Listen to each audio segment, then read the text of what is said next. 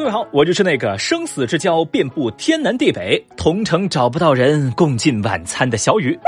这古人说啊，伤春悲秋，我想可能真的是季节到了哈。最近我发现身边老是有人时常会陷入 emo 的情绪。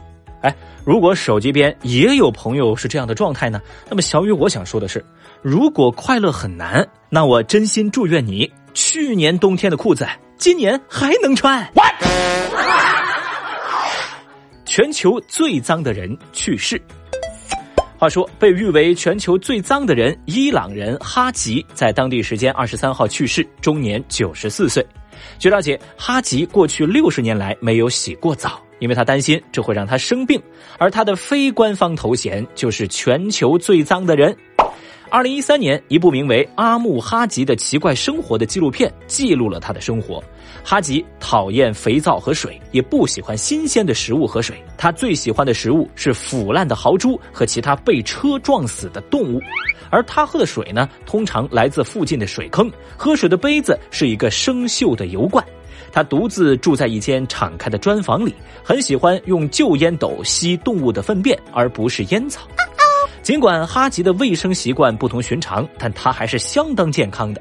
今年早些时候，来自德黑兰公共卫生院的一组医生对他进行了一系列的检测，结果发现，除了旋毛虫病之外，他没有任何的细菌或者寄生虫的感染。哦，那医生得出的结论是，哈吉之所以能保持健康，是因为他长期暴露在恶劣的生活条件之下，这使得他产生了异常强大的免疫系统。不过啊，村民们最近是强迫他去洗了澡。几个月前，村民第一次带他去浴室洗澡，之后不久他就生病，后来因病去世了。哎呀，我的天哪！六十年不洗澡都没事儿，那还真是不干不净，从不生病啊！啊，呃，就就这个干不干净，我们先不说啊。小雨，我单纯好奇，六十年不洗澡，他身上不痒的吗？那这条消息呢，也很快引起了网友们的热议。有人说，人家六十年都没洗过澡了，免疫功能早就形成了，一洗把身上的抗体洗没了，人也给洗没了。有人则推测，六十年的时间，他的体内外已经形成了一个平衡的生态系统，你一洗澡就打破人家平衡，那么人就生病了噻？会吧？但坦率讲，事实上，哈吉的去世和洗澡这个事情有没有必然的因果联系，咱是不清楚的。那还有网友也留言说了，六十多年没洗澡还能活到九十多，哎，果然脏是不影响寿命的呀！我要转发给我妈妈看。咱就是说啊，这位网友要真转给妈妈看了，那么脏可能真的会影响寿命了哟。不过最让小雨我无语的是什么呢？就是这个新闻它还有个后续，据说是这个哈吉去世之后，世界上最脏的人这个称号啊，将归属于印度的辛格。这个人据说已经是三十五年都没洗澡了，啊，这我搞不懂哈，你们是在传承什么荣誉吗？啊，我不理解啊！你不要过来啊！另外，我还不太理解下面这件事情：特斯拉维权群众筹，群主跑路。日前，特斯拉对中国大陆地区的部分车型售价进行调整，直接降价一万四到四万元不等。那针对这次降价，刚刚提车的消费者就不高兴了。有车主表示：“哇，我这是被割韭菜了呀！”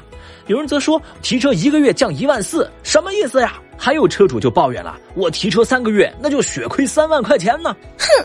而针对这部分车主有没有保价措施？特斯拉客服回应说：“如果车主已经下单还没提车，您可以在官网价和订单价之间二选一。那如果你是在降价前就已经拿到车的，对不起，我们没有其他政策给您享受。”哦吼，那这份官方的回应呢，显然没能让车主们满意。然后呢，他们就开始组团抗议，还各种拉群，要开始所谓的维权行动。这本以为吧是枪口一致对外，不料最近惨遭背刺啊。话说，广东东莞的特斯拉维权群里面啊，有成员就爆料，在一个所谓的维权群当中，群主组织大家每人凑五块钱来做横幅吧。结果刚刚收满够一千块，群主转款退群了。这愣在原地的其他群友一整个就不好了，有人就吐槽说：“我的妈呀，被割了二万八还不够，现在又被割了五块钱，我可是活生生的韭菜呀！”目前呢，有车主已经是建议说，先报警备案再说。关键是啊，这件事情曝光之后，更荒诞的剧情发生了。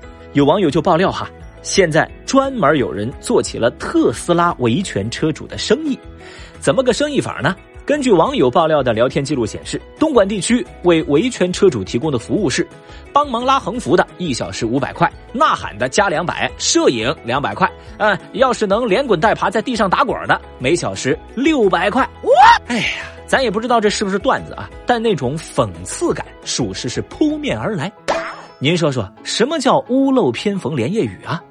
一次漏洞百出的诈骗，让本就不富裕的特斯拉车主那叫雪上加霜啊！真的，区区五块钱物质损失不大，精神创伤极强啊！对此呢，有围观的网友就批评说了：“哟哟哟哟哟，涨价的时候你们偷着乐，一降价心里就不平衡了。降价你们维权，涨价的时候怎么不补交车款呢？”也有观点认为啊，车企不事先通知、不做补偿就随意的涨价降价，这也太任性，也太没有契约精神了吧？不装了，摊牌了。当然，最让小雨我困惑的是，有些人是怎么把维权就变成了一门生意的呢？Amazing！正所谓社会很单纯，复杂的是人。下面这条热搜啊，似乎也是个佐证啊。男子六十三次给女友转账二十三万，想要要回。被拒。最近，顺义区司法局分享了一起案例，引发网友热烈讨论。说雷先生在恋爱期间，以微信和银行转账的方式，分六十三次向女朋友田女士转账二十三万多。双方分手之后，雷先生起诉田女士，要把这些钱要回来。雷先生主张，这些钱款是田女士向他的借款。因当时两人属于恋爱期间，所以自己没有要求对方写借条，而田女士则辩称上述这笔费用是双方共同生活期间的支出，并且还提交了相关的证据和聊天记录。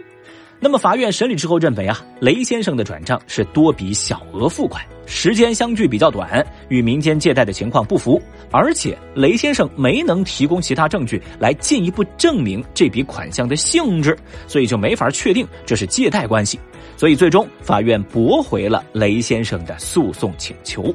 哎，类似的事情其实我们也见过啊，终究呢还是那句话，分手见人品。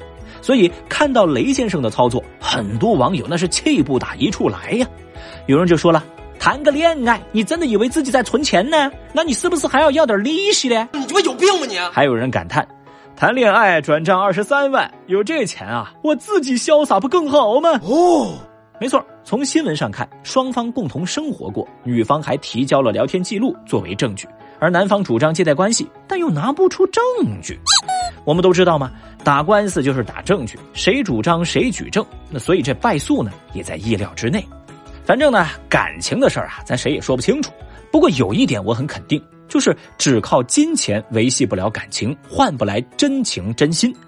咱们就是说啊，是游戏不好玩了，还是综艺不好看了？干嘛非得谈恋爱了？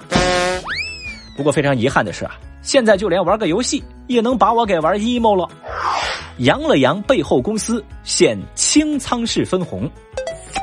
话说啊，曾经因为扬了个扬火了的游戏上市公司吉比特，这回又得火了。说二十六号晚间呢，他们公布了三季度的财报，一同披露的还有一份前三季度利润分配方案。这家公司计划每十股派发一百四十块现金，合计金额达十点零六亿元，而其前三季度的净利润是十点一二亿。也就是说，这家公司几乎把一年内赚的所有纯利啊，都给分红分掉了。而在这其中，公司创始人卢红岩将会拿走超过三亿元的额度。在二十七号早间一开盘，这个吉比特公司直接就涨停了，太厉害啦！嗨呀，真是想不到哈，火爆全网的羊了个羊，已经帮公司赚了十个亿。对此，有网友就表示说。一个小游戏赚十个亿，创始人分三个亿，说不羡慕那肯定是假的呀。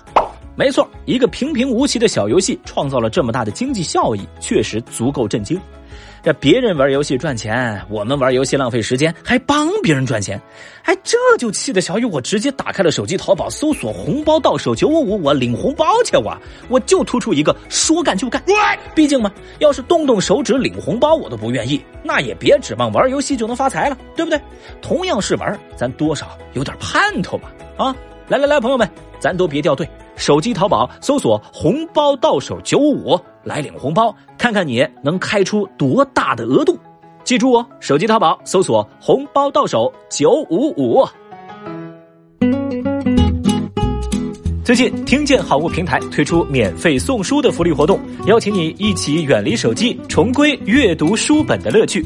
现在搜索“听见好物”公众号加客服即可参与，一百五十多套正版图书、科普教育、儿童绘本、文学名著，各种类型全都有。不管是小朋友、青少年、宝妈、上班族，都可以去选选看哦。所有图书均由出版社发货，正品保障，放心领取。记住，关注“听见好物”公众号，加客服领取哦。